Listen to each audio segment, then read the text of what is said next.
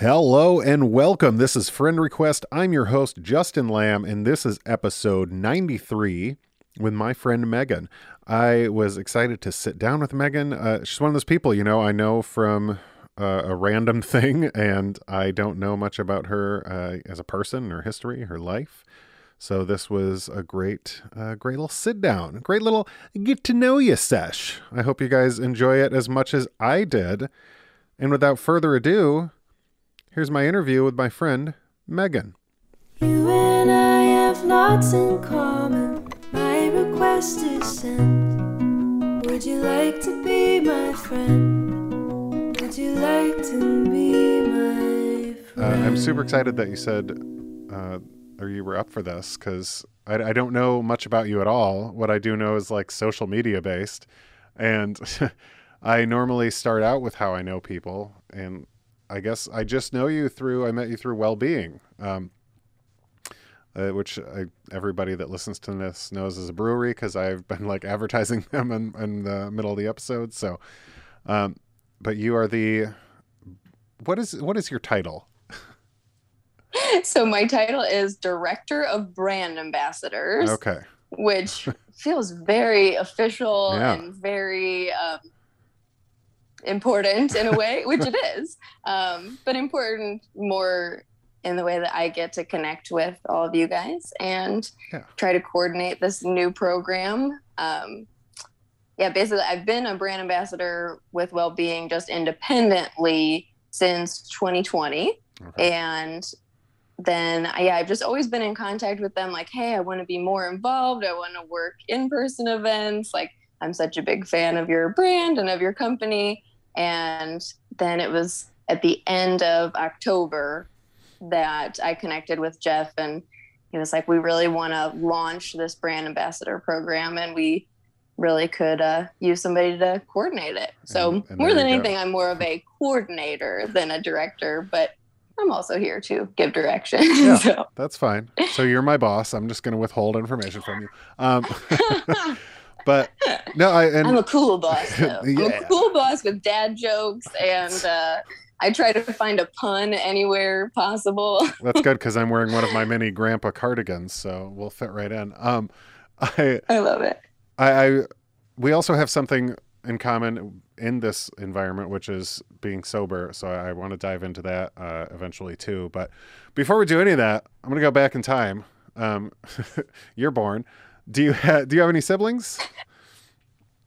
I do. So I have two older sisters and a younger brother. Oh, So okay. I'm, I'm one of four, and I was the baby for seven years. So I like to think that I have a little bit of like, you know, the baby of the family, but also a middle child, you know, Try to fix everything. perfect for plenty of issues. Do you so seven years between you and your brother? Mm-hmm. What's the age difference between you and your sisters? Oh gosh, see now you're gonna challenge me on my uh, on my siblings' ages, and I'm always so terrible with this. oh my gosh. funny. Um, so let's see. My oldest sister is 37, Okay. and then my I always call her my middle sister. Um, she is 35. Okay. Let's say that. yep. And I'm 33. Or I oh my gosh.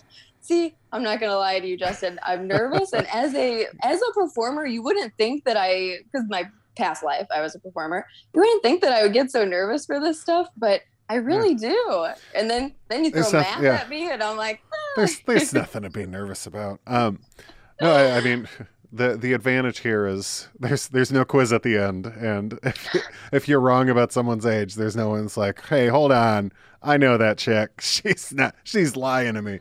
I do feel super old because I'm a year older than your oldest sister, but that's fine. That's just my own. That's just my own shit to deal with. Um, well, and I just told you that I'm 33. I'm not. I'm 31. I'm gonna be 32 in May. So that's where we're at right now. yeah, well, sometimes you got to lie and say you're 33 to get into the right clubs. Um, I get that. That's sure. Um, so, uh, did you grow up in St. Louis area? I did. Yep. So I'm originally from St. Louis, uh, South County suburbs is where I grew up. Okay. and basically, you know, grew up there um, and then moved for college when I um, turned 18. So basically, for the first 18 years of my life, I was a St. Louis, South County kid. There you go. What uh, what do your parents do when you grow up? When you're a kid? Um, so my mom has always worked as a personal secretary for different families, and um, then my dad was in finance, and so he worked for couple different companies here in St. Louis. Uh, yep, in Yeah. corporate finance. That's fun. Well, I mean, maybe not. Depends on your interest, I suppose. Yeah, I Um, think he enjoyed it. It yeah. definitely uh, finance, and it's interesting now through my my current job. Um, I work at STL Youth Jobs, which is a program through Goodwill, through MERS Goodwill, oh, okay. and I'm a job coach there. And there's a big financial literacy component to our um, training. There should be a financial And- literacy component to high school. I'm telling you, like the stuff that we're teaching these kids, I'm like, man, I'm learning things every day when I'm, you know, either sitting in on the trainings or going over things with them. Like, yeah, this would have been stuff that it's useful for yeah. teenagers to learn to set the foundation, but it's something that I think we all could use a little refresher on throughout our Oh, yeah. lives as well. Well, you get kicked out. Uh, like, well, you don't get kicked out.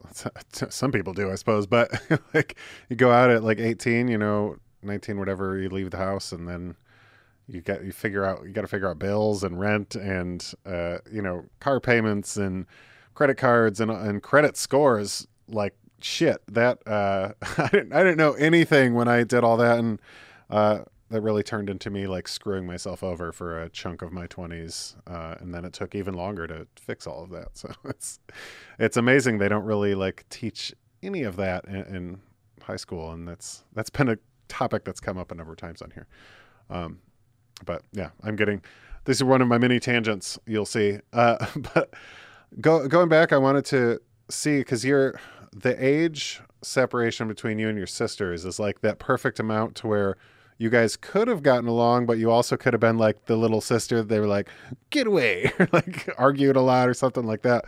So, what did that relationship look like, like before your brother comes along, or maybe a little after when you guys are kind of growing up?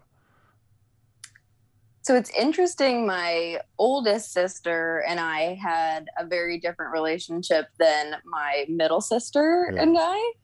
Um, so my oldest sister has always been a little bit more of like my second mom and very much a caretaker. Um, and then growing up, at least, my middle sister and I were definitely more of the fighting with each other. Um, we both had more of a rebellious, uh, you know, pattern Yeah. in our lives. So I think, you know, probably having that in common. And then also with me being the baby for so long, that there was, I think, more tension between myself and my middle sister. Yeah.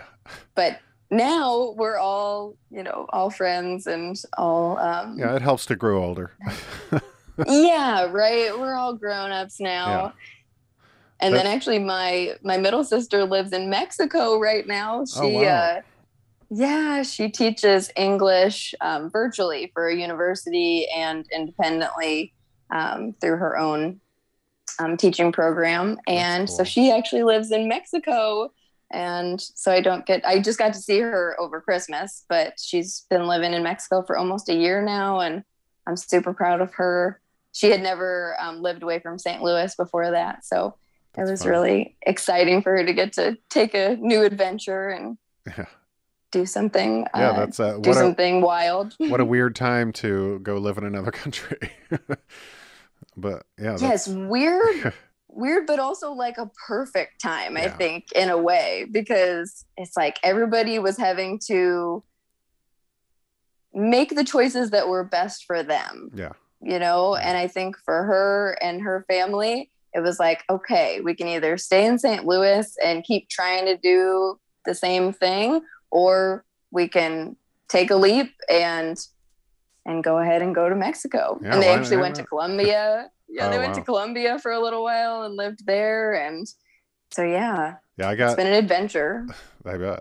I got my passport in the mail today. I was like, ooh, there's like this 22 year old self destructive voice in my head that's like, leave it all behind, go find a country and just go there.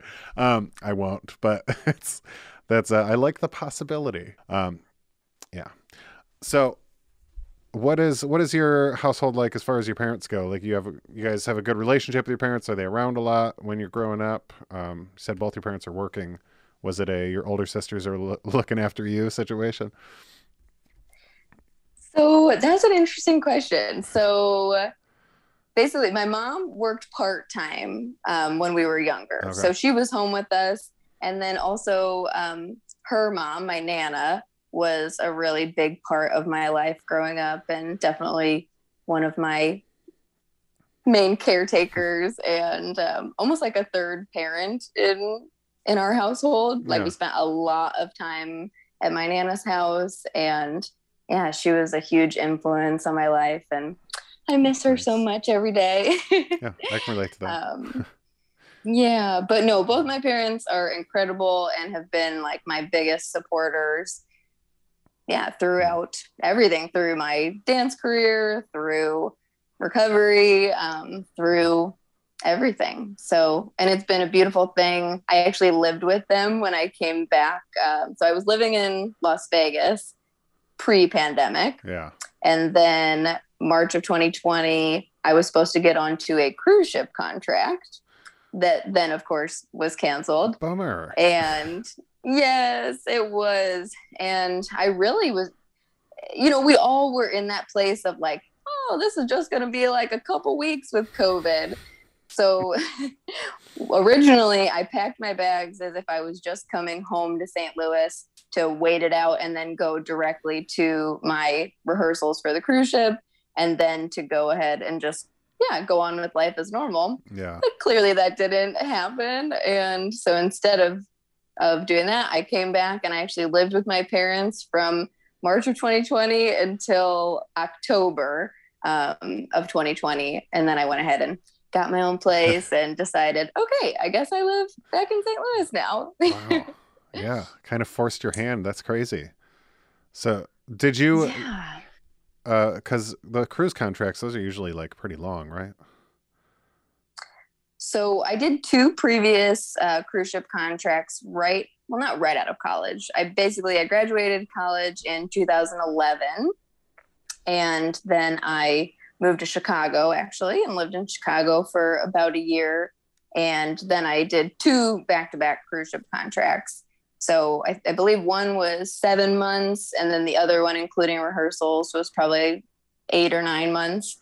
so what was what was the plan when you left vegas in 2020 was it like did you because i mean right if you're going to be gone for like a year or something i imagine you got rid of your apartment and stuff or did you sublet it or like what was what was that what did that look like when you took off for your temporary leave So that contract was actually going to be a little shorter. It was only going to be six months Oh, okay. total um, being away. And the house that I was living in in Vegas, I had been living there for about three years. So instead of getting a subletter in or, you know, canceling my lease or anything like that, I just went ahead and I was going to just keep my place and Okay. keep all my stuff where Yeah. it was at. Um, and so I, I continued to do that actually while I was staying here in St. Louis. I kept my place in Vegas until October of 2020. Oh, okay I went back and, and cleared out my, yeah my stuff. that's crazy So um I know.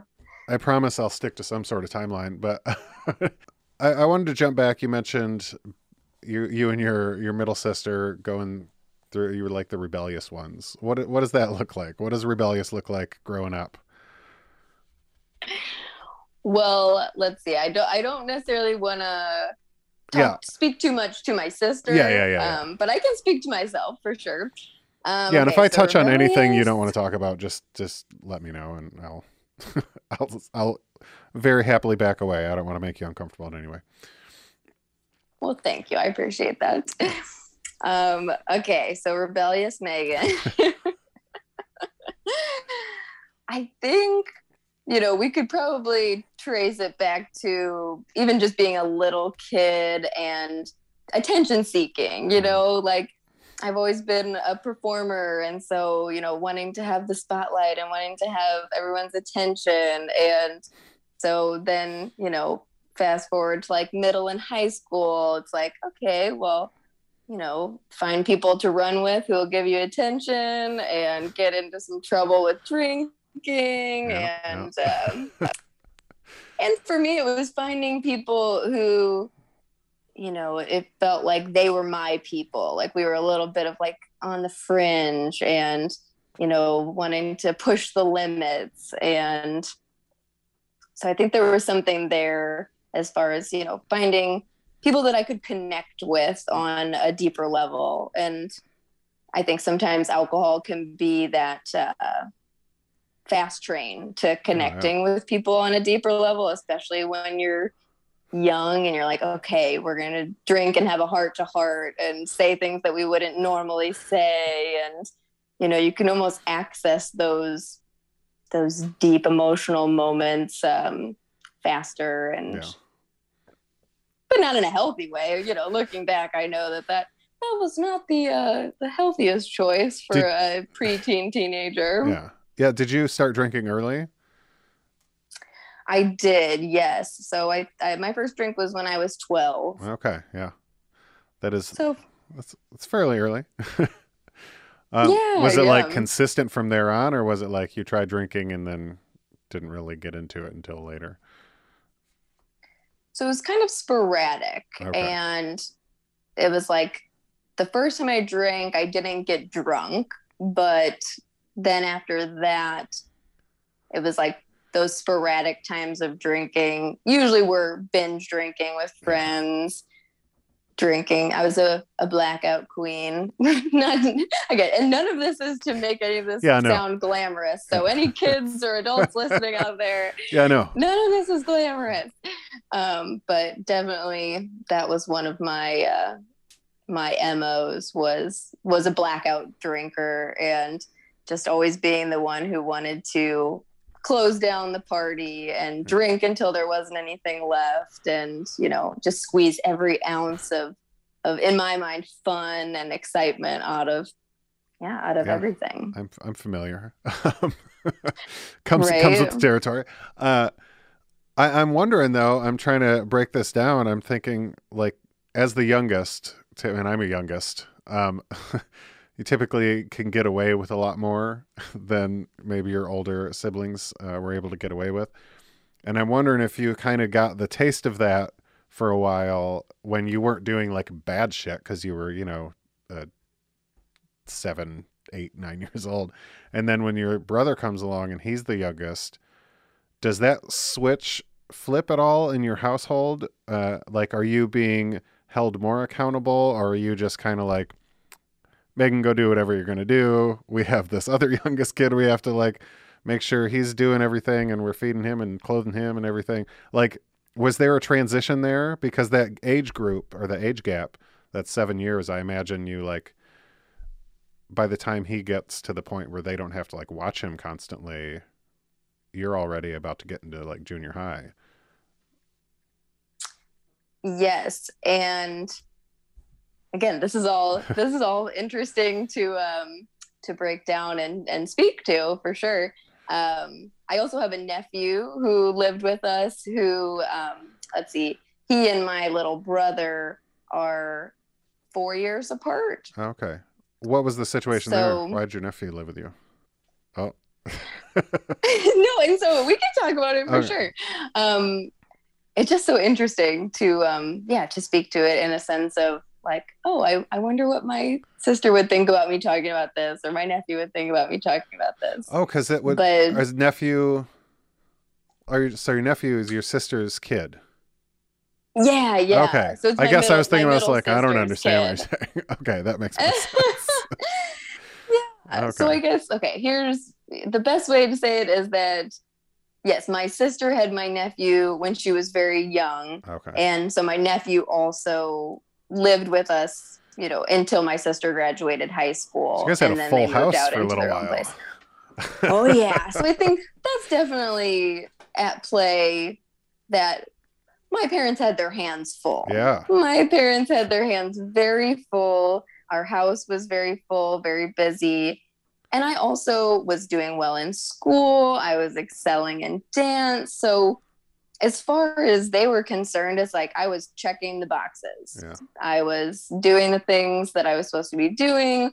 You know, like you said, when I was younger, I wasn't really um, doing anything too out of the ordinary. Yeah. Um, and then as I got older, I think again they had their hands full, and I was checking the boxes at school, checking the boxes at dance. So those uh, extracurricular moments, I think that they they gave me more freedom and maybe uh, trusted me when they shouldn't have because I was doing all the right things in the other areas of my life. So Do you think looking back, uh, and I- I'm projecting a lot of this, like I was, I had an incident of sexual abuse at 11, and like right around sixth grade, I was like, oh yeah, that's there's there's a trail of you know shit after that, um, and I'm wondering like when you look back, having that full house, having those people there, your sister, her kid, your family, like, and everybody has to like get their own amount of attention or whatever anywhere. Are you seeking out people that are going to like see you as unique and valuable and, and stuff like that like do you think that's where that stemmed from where you start like hanging out with whatever the crowd is that uh, maybe puts you into situations that uh, aren't the best for you at that age yeah, absolutely. Yeah. I think seeking, yeah, seeking out attention, seeking out validation. Um, i should get that tattooed on my back good old validation yeah yeah and yeah i think uh, the early relationships with i should say boys because they weren't men but yeah looking back at early relationships with boys and um, risky behavior and things of that nature it's like absolutely i was seeking validation and attention and alcohol was also a very easy way for me to maybe not see those interactions as such a big deal or able to lower my inhibitions about that. And and yeah just to get what i was looking for that attention and validation yeah so yeah absolutely That's just scary, yeah, because I can very much relate to that, and that's so I was like, oh, I wonder if that's uh, the same thing. Uh, so yeah, that's. yeah Um, I want to shift the lens a little and talk about Okay. dance. Um, oh yeah so how early are you doing dance classes? So i started dancing when i was two Oh my my very first dance classes yes This is all yeah. This is all very familiar. I've interviewed a couple other dancers, and and I'm so curious to know your your individual experience with with growing up uh, as dance as part of your life. So you start at two years old. Do you even remember that? I'm assuming no. no, I do not remember. Um, and I guess I could even say that I was I was on stage before I was even born because my mom took recreational classes and she was in our dance recital while she was pregnant with me. So I was on stage um, before I was even born. And then, um, and both of my sisters were in dance class as well. So that kind of prefaced me uh, starting dance classes so early. Yeah.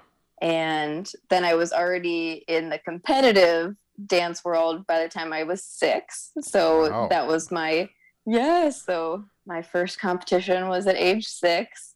And then I stayed at the same dance studio, um, training competitively and competing regionally and nationally, um, doing all those things until I was 18. So what is that? So- What chunk of your time does that take up? Because from what I've heard, that is you know, especially at at that level, you're you have to be doing it a lot, right? Like you have your school day, and then how much of your extra time between you know school and going to bed is, is dance when you're growing up? looking back it feels like all of it Yeah. sometimes I, I think especially about high school i did the dance team in high school as well and i'm not really sure how there were enough hours in the day Yeah. to do school and dance team and my competitive dance classes and then saturdays all day on saturday was competition rehearsal and yeah, I'm not really sure how I even found all the time to go out and party and do the things. That yeah, I that's did. funny that, that that you can even fit that in. You know, um, and, and I'm also Oh, curious. but I did. Yeah. what role did that? Um, so, did you? I don't know how to phrase this. did did discipline play a role in that? Because I feel like dance. Uh, well, what style of dance were you doing like throughout your childhood? Like ballet or? Yeah, so I grew up in a studio where the main focus was jazz, tap, and Okay. musical theater. Okay. We definitely still had ballet classes. Um, you know, we had a the full range of things: hip hop, um, yeah. lyrical, contemporary, modern. We had the full range of styles, but our main focuses were jazz, musical theater, and tap. Okay. Well, yeah. So that feels a little, and I correct me if I'm wrong. I don't know anything about dance, but it feels a little, um, I guess looser. Like like, I feel like everyone. I've the two people I've talked to for the show, especially, have done uh, ballet, and everything is very tightly wound, very disciplined. like, and then uh, in the in that world, uh, typically has led to some form of eating disorder during some period of their life. Um, and I'm wondering if you relate to any of that or if it was a little more like more geared towards fun than like be perfect. Like what kind of pressure did you feel in that world? So we definitely had a very disciplined, Mhm. very high standard um, approach that was taken at my dance studio. Okay. Um, which again, I'm like, I don't know if I should say the name. Yeah, no, you're fine. we Um, won't. We'll take it out. But We'll no, yeah. But even well, I'll just say like even the name of my dance studio was the Professional Dance Center, and so it was like you know the standard was that you were being trained and treated as a professional dancer, even though you may only be six years old, or you know Yeah. not so much for the six year olds, but you know especially in my preteen and teen years, Yeah. I was held to a very high standard and I can look back and see that that's definitely where my perfectionism and um, always holding myself, yes, to that like elite standard. And it can always be better and it can always, you know, you can always rehearse it more and, you know, running through a dance and stopping every time that someone made a mistake and kind of getting a lecture on on you know that we need to be representing our dance studio and representing ourselves better and yeah. so Um, but i think that brought me real like some of my very best friends who are still my friends today it's almost like trauma bond that we we were able to and and i i should also say i am grateful for my training because it did prepare me for the professional dance world yeah. um, it's a harsh world and it's definitely not a world that you can enter into with a thin skin. You cannot enter into it with um, any ideas that it's going to be easy. Yeah. and i think that the training that i received technically as well as mental toughness um, it did it did prepare me for the professional dance world. So i'm absolutely grateful for that. But Were there you know. prior to um because I do want to get into like the professional dance career you've had and everything, but um Mhm. prior to that, like did it create any issues, uh, whether that be body image, self esteem, or anything like that, or or was it always? I mean, I'll let you answer. I'm not going to assume anything, but Yeah, I mean, it's difficult to stand in front of a mirror for that many hours of your life and not have some body issues. yeah, I prefer no mirrors at all. Thank you. Yeah. At this point in my life, I'm very much, uh, I prefer no mirrors. And in a yoga studio, that's something that I've really found I can, I find my best practices and my deepest connections when there is no mirror. okay. Because otherwise I, I do find myself you know yeah looking and judging and oh well this pose could be a little deeper or mm, well megan you packed on a couple of those pandemic pounds and Nonsense.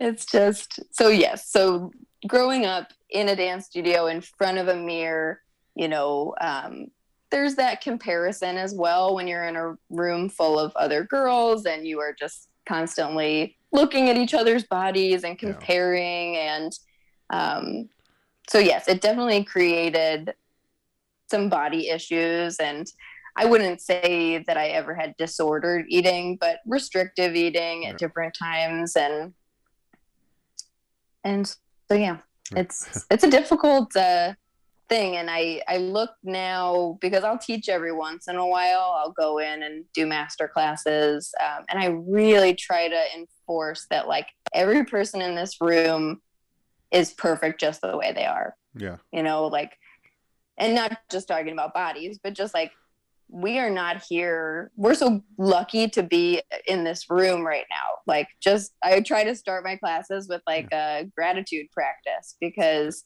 we're so lucky to be in this room like especially with covid to like the, the fact that we're able to like be in a room together the fact that we're able to move our bodies that we're able to like have this sacred space yeah. to dance together like that's what matters it's it's a perfect time in this world to yeah find some gratitude for things like that that's for sure um so yeah.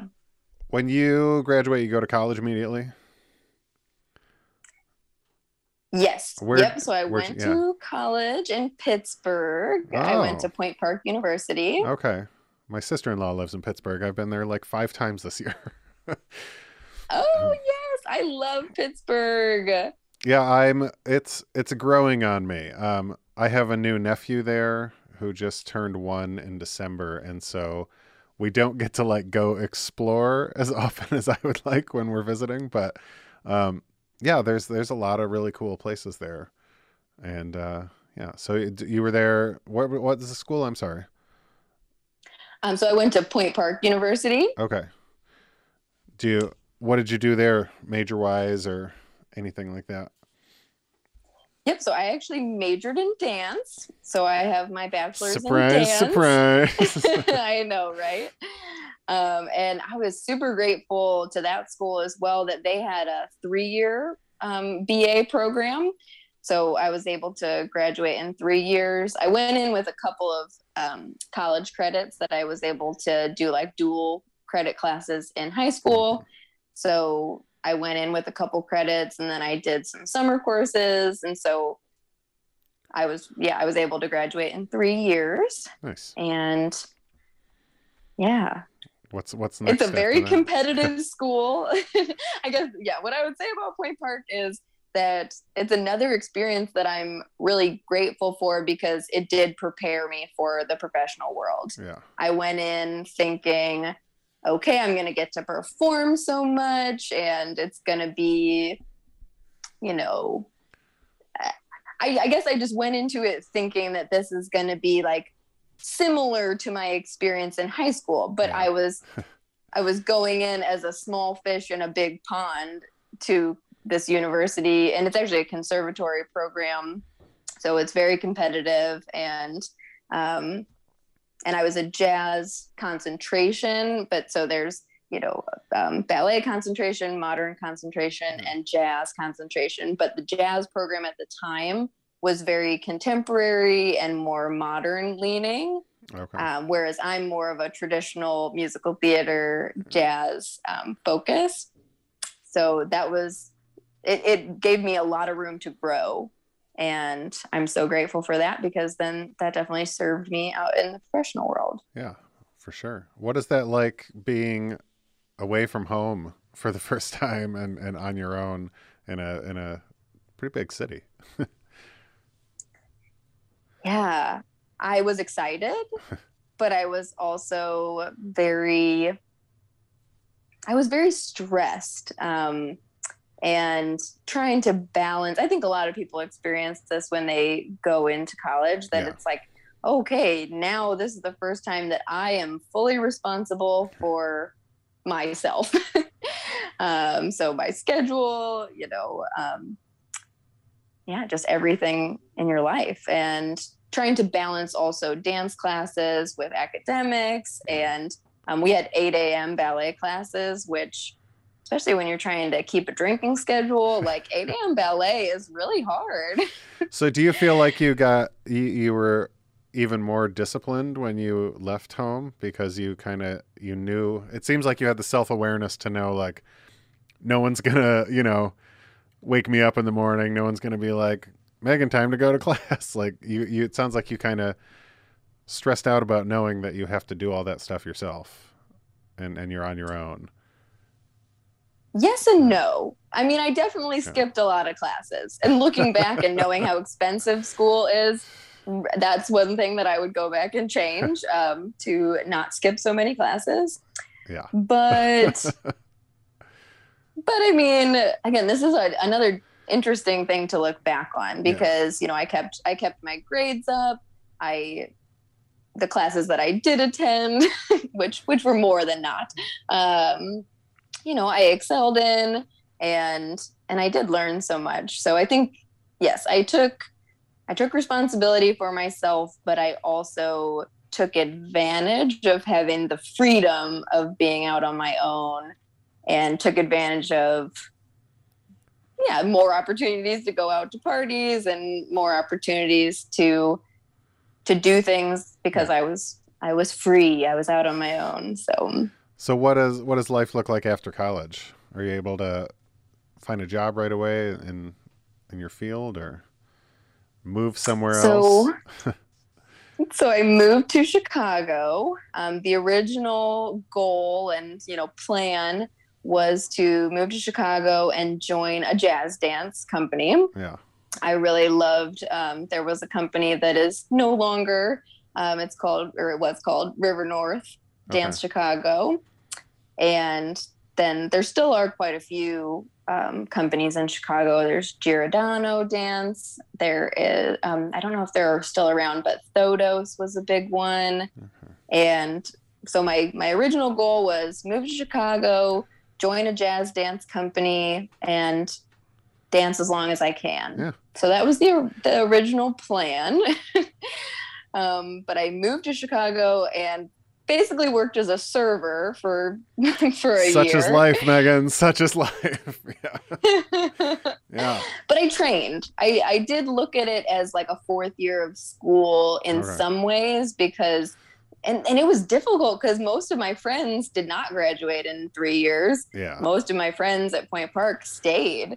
And so all of my my housemates at the time, I lived in a house with um was there seven other girls? oh wow I think there yeah, I, I think there was eight of us total. I feel like that mean, could go either way. Like Twenty. yeah that could be real terrible or real fun That's- and it went both ways. It went both ways. Do you guys know the non-alcoholic beer industry grew by like some crazy number like 30% in 2020 2021 is trending to be even bigger and now that we're in 2022 you can be part of that growth just like i am with well-being brewing they make some of the best non-alcoholic beers out there whether you like your dark beers like their coffee uh, stout their coffee cream stout intrepid traveler is delicious they got their limited edition oatmeal cookie stout right now and they also have the classic IPAs, you know, your intentional IPA, going places IPA, as well as wheats and ambers. And uh, they're such a great brewery. They'll ship right to your house. And right now you can save 10% on your order by using code friend request. I do this constantly.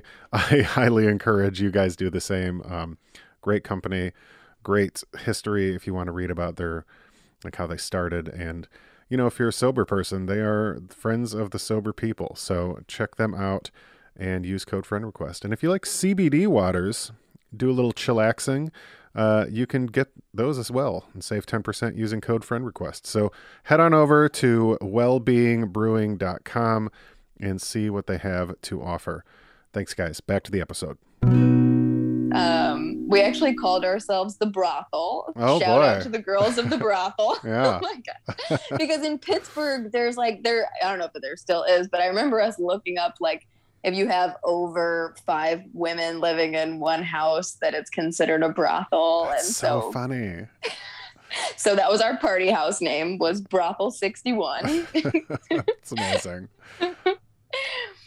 oh man so Oh yeah. So all of my housemates and actually my boyfriend at the time and all of my my people Yeah. um, stayed in Pittsburgh, and so that was that was my first time living on my own and being completely solo, um, which was very difficult. Um, probably that was probably the hardest year of my life was going from college, where at least there I had people and I had some structure, and you know people were expecting me to be in classes or you know expecting me to be certain places, and um, yeah, then moving to Chicago, I did still um, attend a, a training program there. Yeah. at a yeah there's a dance studio there called visceral. And so i did like a work study program there on i was on scholarship so um, that was a fortunate um, at least to ha- still have some structure and classes to attend. Was that one of the reasons you And- went to Chicago to begin with because you were able to get that scholarship? Because I'm, I'm just trying to think, was there something in you that was like, oh, should I wait until I can like audition and get a spot on one of these companies, or should I, uh, you know, like go there and just wait it out? And but was the scholarship the reason you went, or were you just like, I'll figure it out? I was just like, I'll figure it out. I I had already auditioned, I think, Okay. for like all of those companies while I was still in school. Okay. Um, and I had done other auditions, cruise ship auditions, and um, never got any jobs. But I I guess I felt confident enough. Yeah, looking back, it's funny. I guess I felt confident confident enough that I was I was gonna do Yeah. it, and that's scary, Um, living somewhere that like you don't know anybody on your own. Uh, you're what 21, 22. Um, Yeah, I had, I had just turned 21, and because when I graduated, I wasn't. when I graduated, the day I walked of gra- for graduation, I was I wasn't even 21. I turned 21 shortly after, but um, that's wild to look back at. Yeah. That I I wasn't even 21, and I just. But I've always been very independent and very driven, and so that was that was what I did. I just was like, and, and I guess. Chicago felt more manageable than going to New York or LA in that moment. I I think I was like, okay, Chicago's manageable. It's a couple hour train ride away from St. Louis, and so I was able to, you know, go home if I wanted to for the weekend or um, for holidays and things like that. It was just a train ride away. Whereas if I would have gone to New York or LA, that would have been an even bigger uh, leap out on my own, which I later did. But yeah. well, then you do the cruise ship thing right after Chicago, right? yep. So so that year in Chicago, I uh, mostly served and did the training program.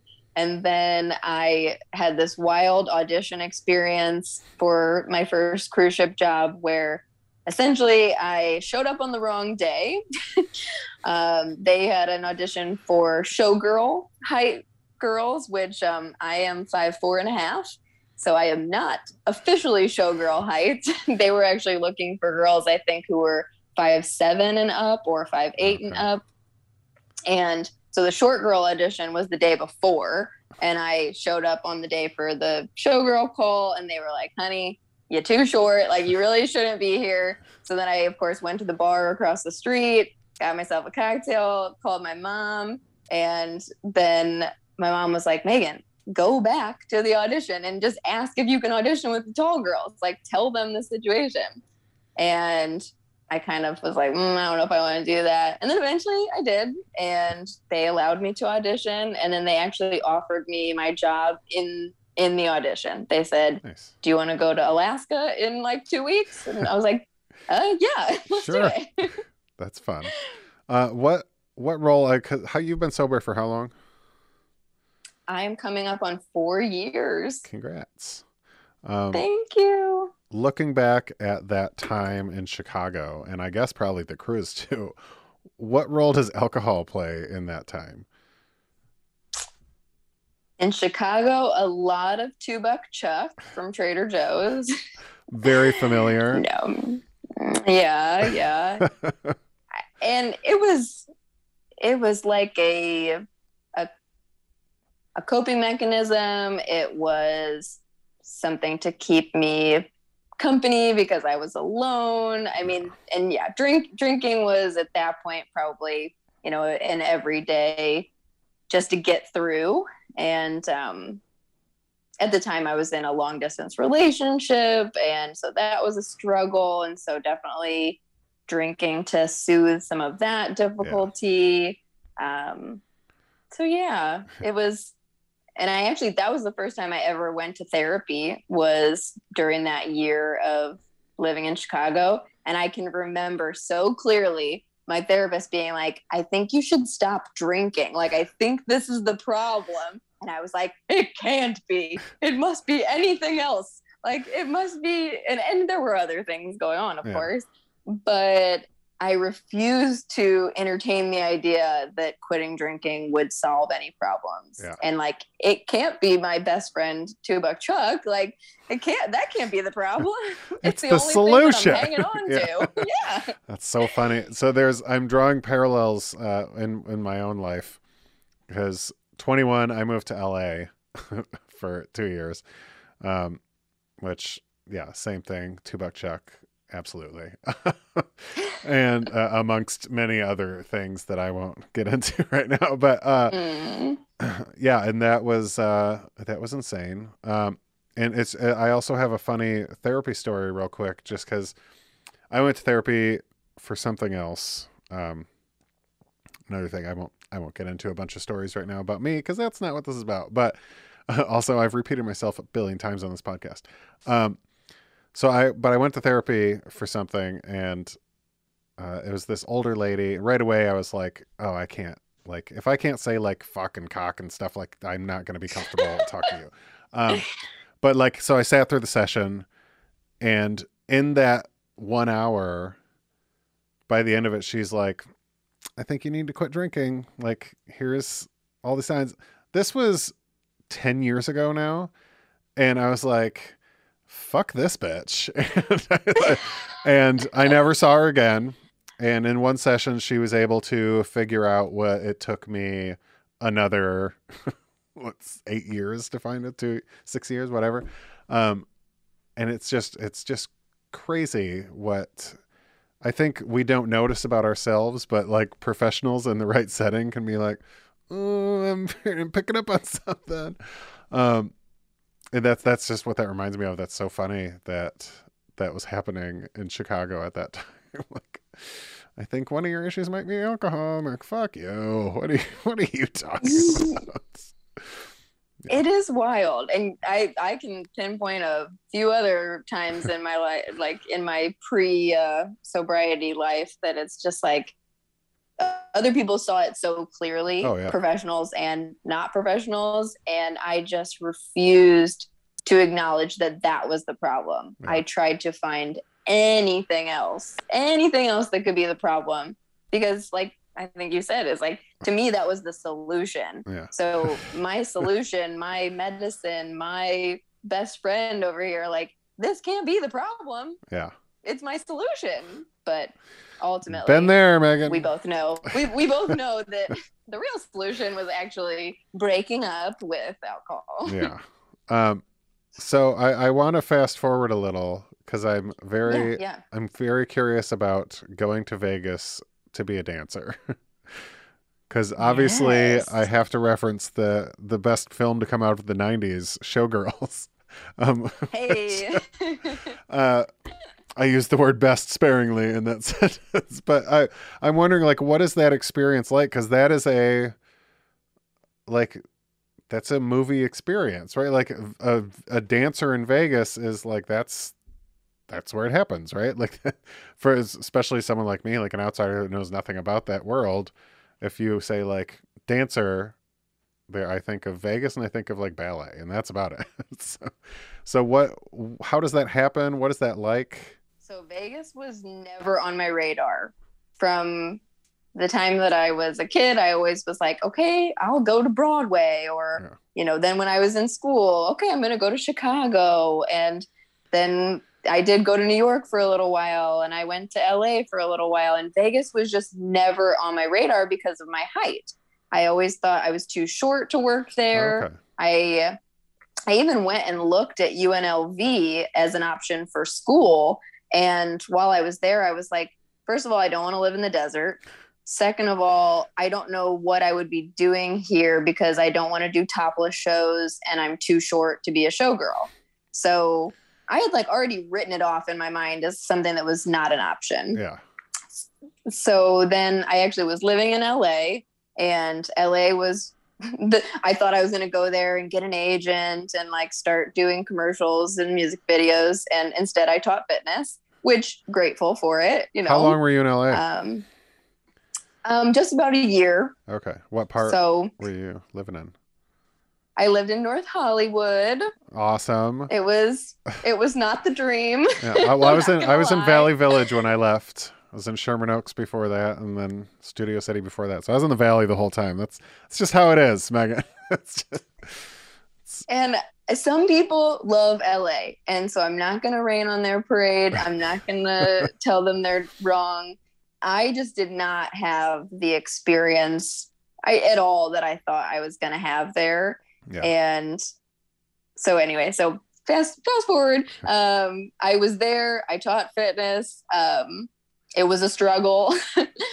um, and then I was going back and forth to Vegas for auditions because I had a friend from cruise ships who was living in Vegas and she kept nudging me, you know, hey, there's this audition. Hey, you know, just just come and try it out.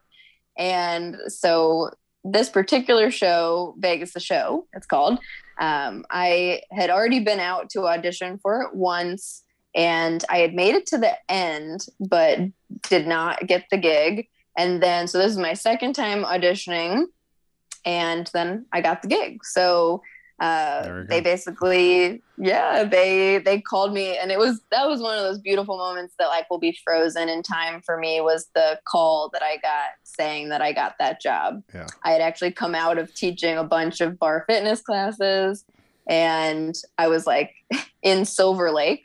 Um, so I taught for a company called Pop Physique, which they were Okay. awesome. And again, super grateful for them. So I was like walking to my car and I get this call, I get this call and it was the company manager from Vegas the show. And he was like, how do you feel about joining the cast of Vegas the show? And I was just like frozen in time. I was like, yes, whatever you need me to do, like I can go there tomorrow. Like it's yes, yes, yes, a thousand times yes. So so and then it happened pretty quickly. Um, I feel like there was just a couple of weeks in between when I got offered the contract and when rehearsals started. And so I packed up all my stuff in um, and then I yep, I packed up all my stuff and I moved to Vegas, but not really moved. Like I went and stayed with my friend and um, started rehearsals and then eventually got my own place. And then I stayed in that show for about three years. And it was such an amazing experience. I started off just as one track and then started swinging, which for that show was nine female tra- well there's, 10 female tracks and What is a track? the lead I am so out of this. Oh, a track. sorry, sorry. You're And good. I should I should break it down as well. So um it's basically like roles or um I, you could say like characters. Um, Okay. But basically there's there's 10 female dancers and there's one lead female dancer who does like a solo to lady luck and she's the usually the tallest and um, most featured dancer so that was the only track that i never got to do because i was too short um, Damn but the you, other height. nine i know i know but really i was too short to be in the show at all um, they were casting for five six five I, five six was the minimum height and i'm five four and a half so on my Speaks to your resume, I- talent, though, huh? well, and I on my resume I put five five, and I like to think that I'm a tall five four and a half. Like when when I do stand next to girls who are five six and five seven, I don't think I look that much shorter than them. But now you put me next to a girl who's almost six feet tall, like some of the girls who were in that show and other people I worked with in Vegas, and yeah, Yeah. I'm looking pretty pretty tiny, but.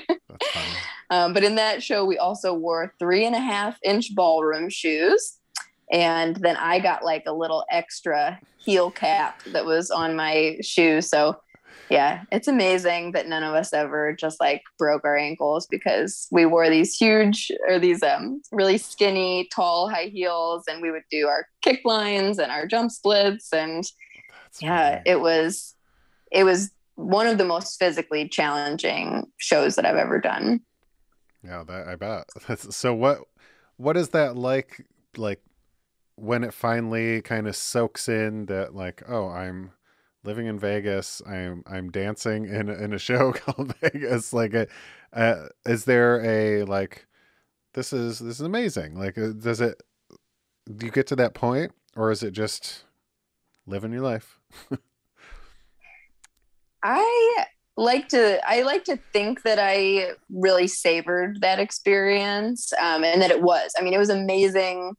Every night we ended the show at the edge of the stage, and you know, um, confetti's flying, and we're just like, you know, soaking in the lights. And I, I think about like one of the best feelings of my life, and standing at the edge of a stage at the end of a show, and the audience is applauding and you're just like basking in this surreal moment um yeah that i got to do that twice a night for Well, yeah, that so th- almost three years so that's what you mentioned that I, I think and correct me if I'm wrong, but I, I imagine that's got to be the the precipice of those moments because if you're somewhere like New York, Chicago, LA, wherever, and you're doing these shows that last for however many months and you have X amount of performances, there's there's only you know one finale performance, right? But every show in Vegas is played out like it's like a finale performance because most people that see those shows they see them like you know they're they're coming there and they're see it's this one big thing they get to see. And whether you do it you know every night or whatever it's their night that they see it that it's the one thing. So it seems like when you're there that's what the shows give you you know whether it's a like Britney or or something that like that you're doing there's this big finale effect that I, I feel like Vegas is trying to let the audience feel because that's what Vegas is, right? So that's got to be. Yeah. It's cool that you're able to feel that and that you got to do it so consistently. Because I don't think you could do that anywhere else. I mean, am I wrong there? Do you think or no absolutely and that show ran seven nights a week so we would usually have our, our designated two days off but you could also pick up your days off Yeah. so there would be sometimes where we would be on like couple week stretches where we hadn't because we would pick up days from other people and especially as a swing um, so back to the swing position so it's just basically that you know all of the different tracks the Yeah, so you different can um, sub in female dancers you want? Yeah. exactly so so if you know every single track then it's easier to pick up days too because if a certain person is out and you can just swing into their track so um so yeah we would we would work a lot of consecutive days and i would be lying if i said like there are some days where you are not feeling it Yeah. and our, our finale costume for that show was a white thong bikini so there's some Aren't days where you Yeah. just some days you just don't want to put on the white thong bikini I've been there. Believe me. do. Yeah. It's most days for me. I'm like, oh, not today. It's just nothing's nothing's gonna stay in there. Um, so what? So is this? Does that show lead right up to the pandemic essentially? no so i started that show in 2015 and Oh yeah, you said it went three years. then Yeah. yeah. about three years and then i actually was um, super fortunate so i took a little hiatus from that show to actually go on tour with a different show um, which was kind of leading up to my sobriety moment Go Um, on. yeah right right um so i guess i should also say like within the time that i was at that show too like i i assist a magician and so i like was really grateful i got to go on tour with him a couple times while i was still at vegas the show but they would allow me short hiatus to go and do that yeah. um, and then I went into an on call position at the show rather than staying in the full time swing. And so once I went on call, then I did this random audition that like um, Broadway tour auditions like never come through Vegas. They always audition out of New York or LA. Yeah. Like I shouldn't say never, but very rarely come through Vegas.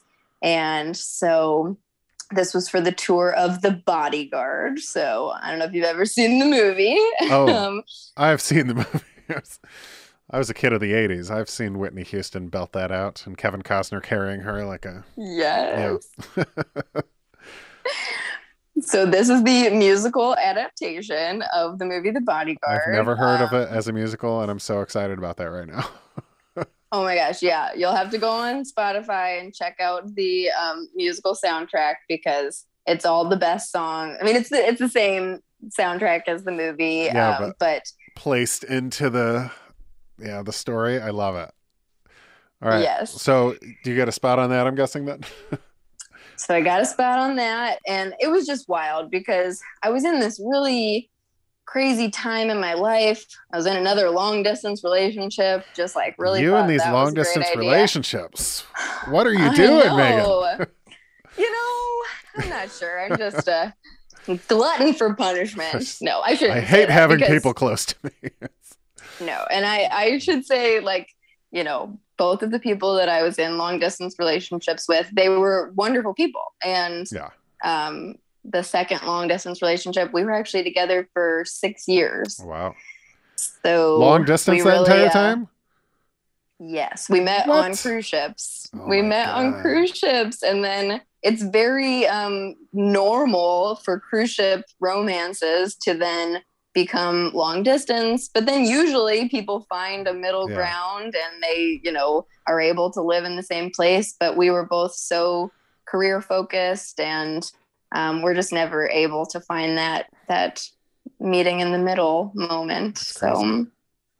It is. And again, it's just so interesting when you look back because Yeah. when you're in the moment, you just think there's almost no other way. Like, I love this person, and in order to keep loving them, I must remain in a romantic relationship with them, even if we can't live in the same Yeah. city. And we'll figure it out at some point. And and then you you suffer through that and you Oh, you know you, ju- it almost becomes a new normal and it's awful I go the opposite direction with that. I'm thinking like, oh my god, in my 20s, height of like drinking and partying, could I commit to somebody long distance for any period of time? And I'm like, I mean, I I would probably lie to them and say I was committed to them, but I would be a terrible person, uh, probably through through most of that because that was my uh, that was my mo for that period of time in my life.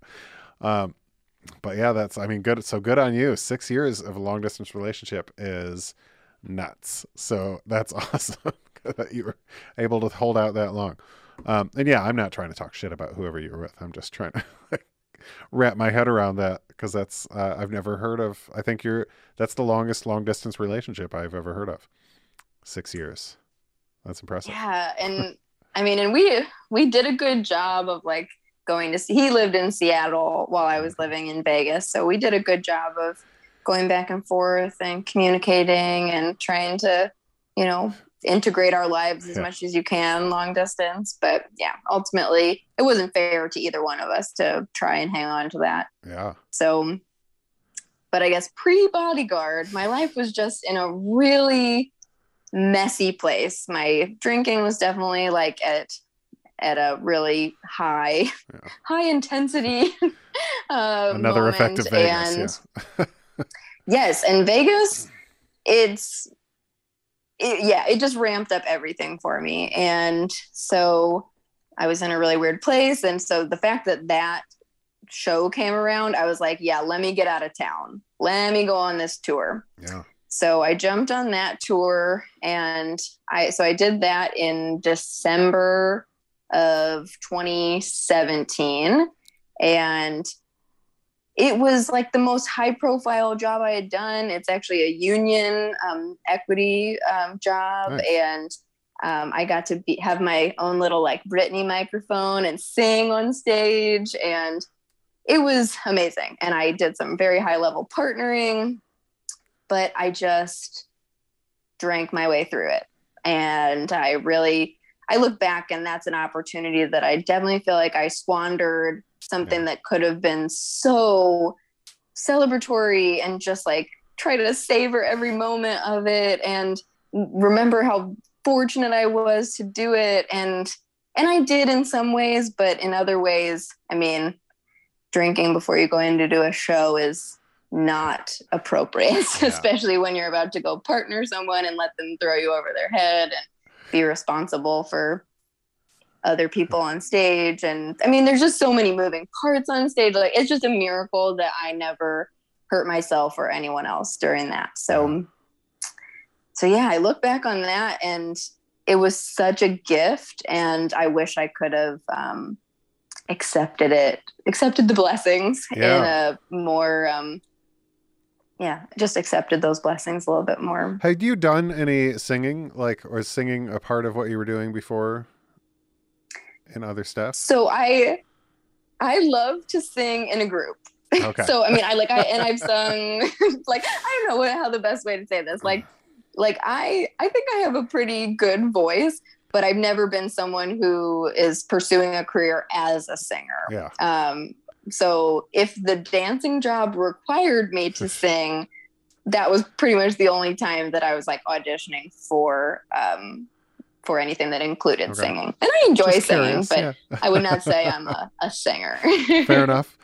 Um, so does this does what what is the lead up to you deciding to quit drinking? What does that look like?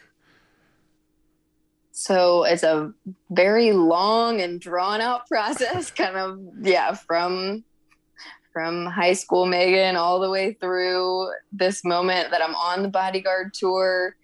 I I just was blacking out all the time and really embarrassing myself in front of members of that cast.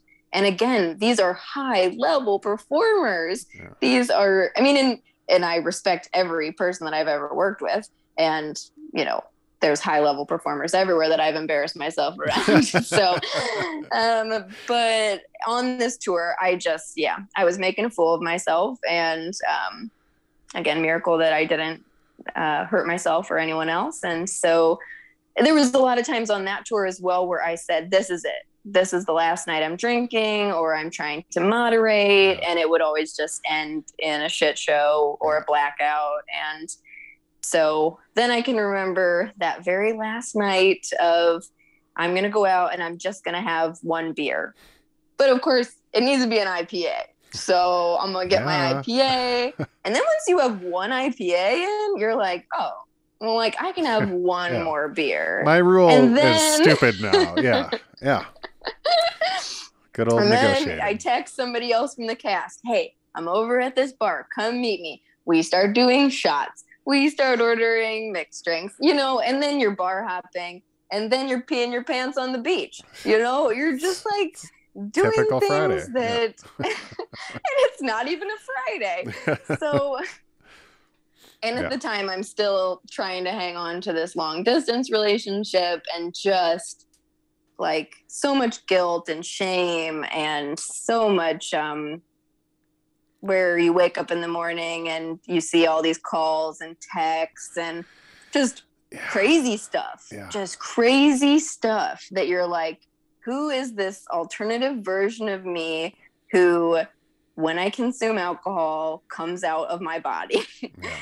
and and that the people who are on the receiving end of these you know not just calls and texts but also in-person horrible experiences they're experiencing this through me. Yeah. so to them i am the one who's hurting them. I'm the one who's saying these crazy things and fighting them and doing things that i would never never do.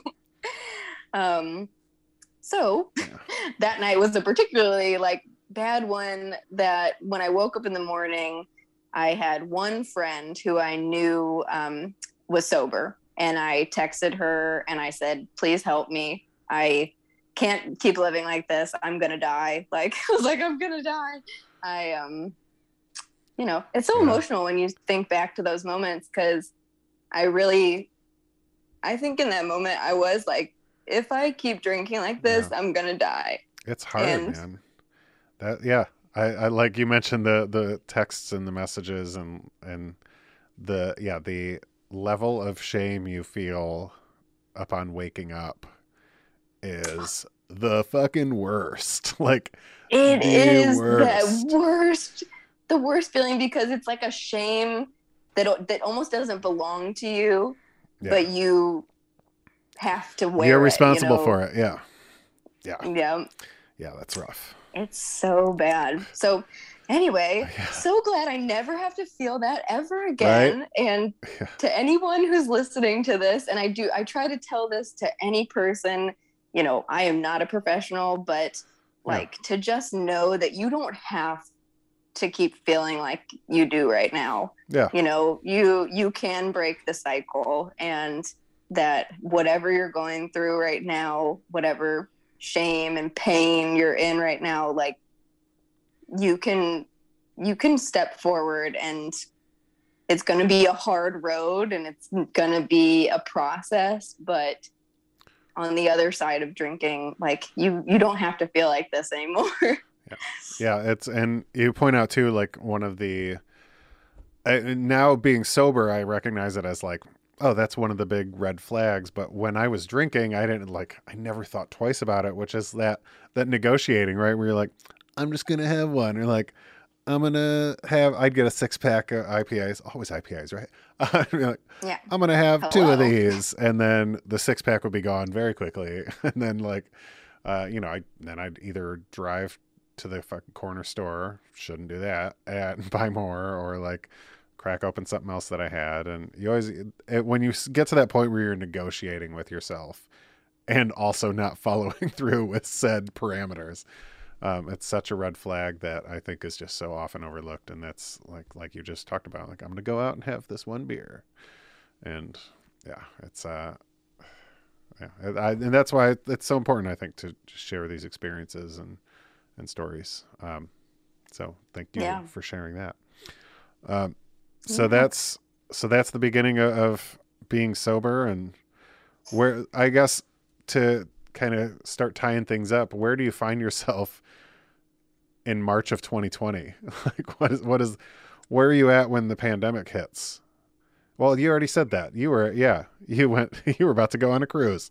Um yeah so I guess different question in October when you get your own place and you're like I guess I'm in St. Louis now. I mean, what's the last year and a half looked like for you? So it has been kind of an identity crisis that i think i'm still in Yeah.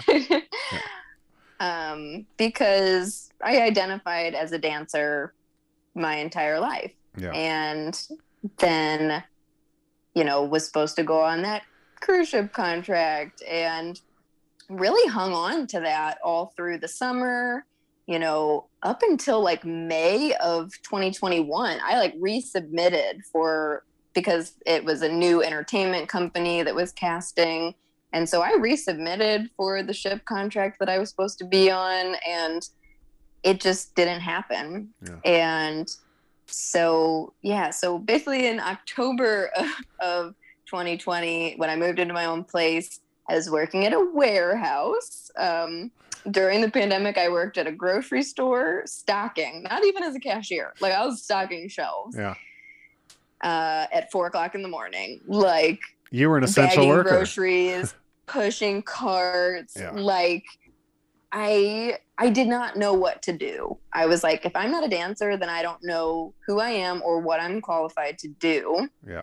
And you know, the other types of work that I did in Vegas, like brand ambassador work and uh, working conventions and you know, just doing things where you can be professionally pretty, like, which is such a funny, like, Vegas thing that people say. Like, you know, those opportunities were not there. Yeah. So I was like, what do I do? So I worked in a grocery store, I worked in a warehouse. Um, and then it was only in end of July of 2021 that my sister, um, who works for Goodwill, she was like, "Hey, you know, I she works over at Goodwill as a life coach for their adult high school program, which is incredible. It's called the Excel Center. That's awesome. Um, and yeah, so she was like, you know what? The program that I started in, that's called STL Youth Jobs. She's like, I really think that you would be a good fit to be a job coach over there. And I was like, I am not qualified to do this. I only know how to dance, and I I don't know what I have to offer these kids. yeah. And then she talked me into it, um, and now I've been working there ever since, and it's been a very challenging but beautiful experience. So awesome.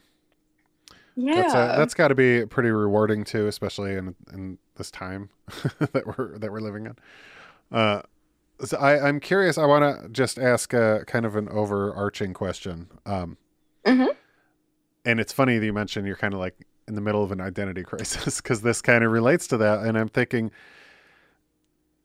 if you t- if you kind of step outside yourself, right, and look back at your life and see how like you were placed into dance at two years old, and and like you know catered to some degree before you were able to like have your own agency and make your own choices that you're i imagine your parents are like you're a dancer um and then you pursued that and and made a career out of it and went to school for it and are you uh, is there any part of you that looks back and go like would i have chosen this is that Mm. great question? I'm just gonna spiral you further down the identity crisis. Um, Yes, the answer is yes. okay, because even even though being a dancer in identity being a dancer in career being Yeah. you know all the ups and downs like those beautiful moments of standing at the edge of a stage of sharing the energy with people in a dance class of the gift of being able to dance and share my artistry and the therapy that dance has provided. I, I wouldn't trade that for anything. that's awesome. So I was just curious. yeah.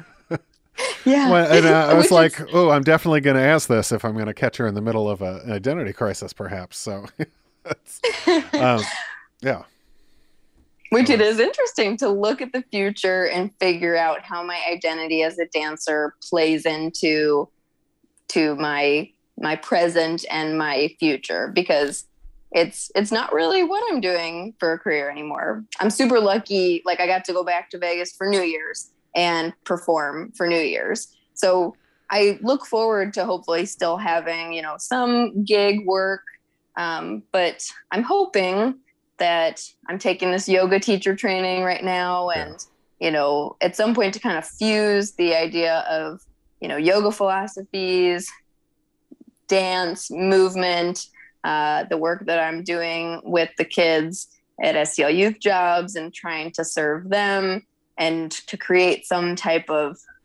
fusion where i can be of service but with movement and yeah maybe use that as my new path forward as a, a dancer plus other things. Well, I like it. I uh, I only know of you uh, for the other things that we've interacted with, but um, yeah, I, I'm I'm excited for you. I think this is it's cool to open up your world and and still acknowledge and, and be grateful for the you know the other the gifts you have and in the dance and the and movement in general. And i think yoga probably plays uh, directly into that. And so i think that's cool. I think you got you got a lot of fun opportunities ahead of you. So so good for you. Um i'm i'm out of questions. Are you are you good? Did i did i not cover anything you want to talk about? Um, I I was just thinking to myself, like one thing that has been huge over the last almost two years, like year and a half, is um, that I have actually like found a relationship with God. So I feel like that's an important thing for me to say out loud and what was say to the that universe. where did that come from was that sobriety related was that something else related I it was sort of pandemic. Well, yes, Okay. pandemic related. So sobriety wise, um, I did not. I did not find God immediately in sobriety. Yeah. Um, so it was really pandemic related that my mom had been sending me sermons from the, her church here called The Gathering. And I was like, Mom, stop sending me these sermons. I don't want, I don't care. I don't want to listen to this. And then pandemic times happen. I'm taking all of these super long walks and trying to, yeah, not drink, trying Yeah. to like, which was a weird feeling because I was already like two years into my sobriety. And Yeah. then this thing happens that makes me want to drink again. And I'm like, man, I thought I was past this feeling. Yeah. Um, so definitely uh, taking a lot of very long walks and listening to podcasts. And then I started listening to these sermons, and it was interesting because it was pretty immediate that it just was like connecting with me. That this idea of of being connected to not just something bigger than me, but being Yeah. connected to God and Jesus and religion, which still it's like it's some of it feels new and scary to me, but it's also like that visceral, like this is this is meant to be in my life and this is meant to be a part of my story to share and to yeah, just to reach other people. And so yeah, so I really um, that's been a big part of my life the last year and a half or so is connecting to church and and God and Where were you? so guess I'm asking because you said your mom was sending you this stuff. Did you? Did you guys have like a religious household growing up? so it's interesting because we we did go to church and um, we went to a very liberal um, United Church of Christ Protestant uh, church here in St. Louis, and we went there. But then when life got really busy and crazy and schedules didn't work out to go to church anymore, Yeah. like we just dropped church. So I I actually got confirmed. So I, I was baptized and confirmed in that church, but then like pretty shortly after I got confirmed, we stopped going. And then I didn't have any type of relationship with church, religion, God until 2020. Yeah. So it was a very long hiatus of not being connected to anything bigger than myself. I think yoga would probably be the closest thing that I was like feeling connected to something bigger than myself. I wonder if there was Um, some sense of like safety and security from like the innocence of childhood that kind of clicked back in your head once you.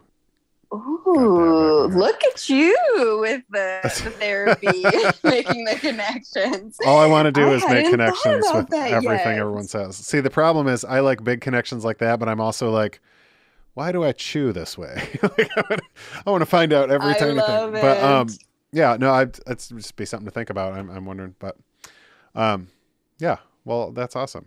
Um, I'm glad you. I'm glad you're finding peace with that, and hopefully everything uh, continues onward and upward. And yeah, I, I just I appreciate your time and and talking to me and doing this. Yeah. Well, I really, really appreciate you. Thank you for working with me. Thank you for Time zones are a bitch, man. Understanding I, I my- get it.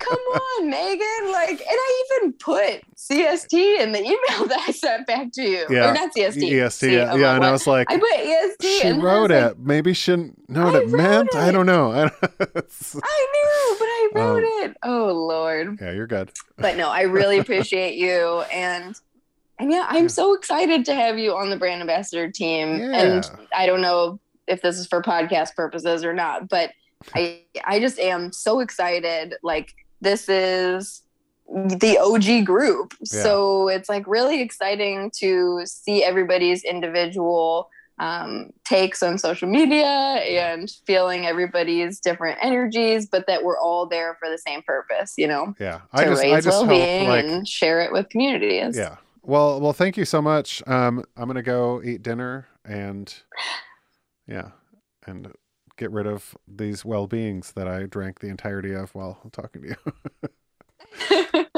I love it. We got to have multiple beverages at all times, and It's a, it's a problem. doesn't mean we.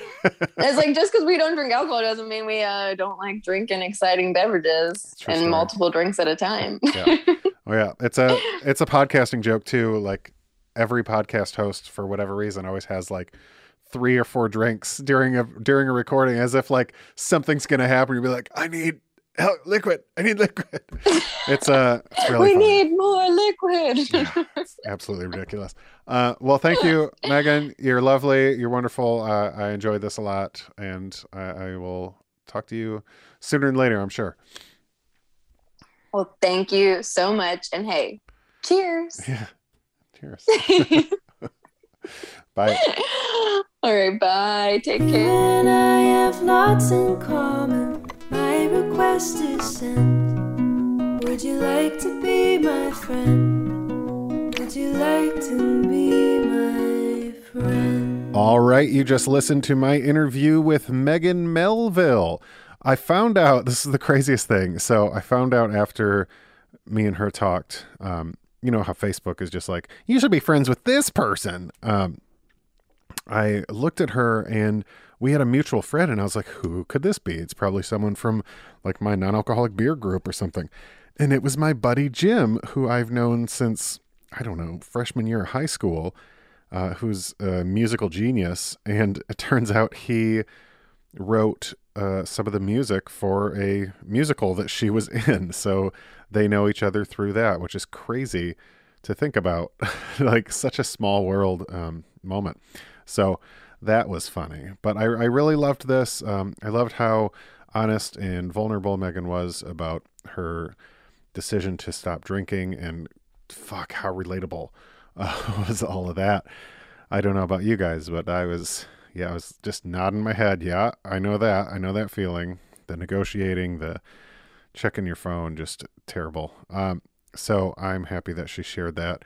And I'm happy that she found uh, another passion in life and that she continues to grow as a person. That's all we can ever do, right?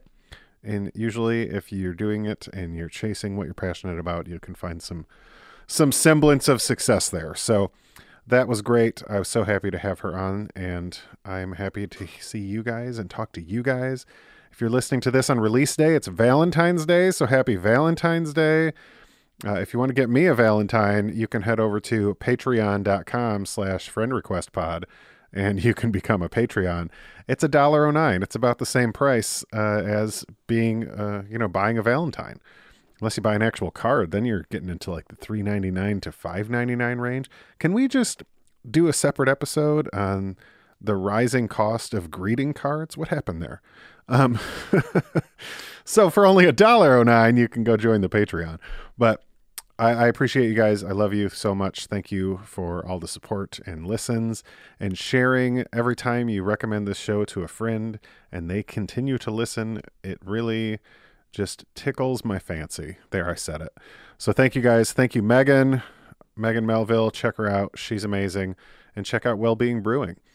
The theme song is by Talia Dalton, and the podcast is recorded and produced and edited by yours truly, Justin Lamb. You guys have a great week, and I will talk to you next time. Bye bye. I love you.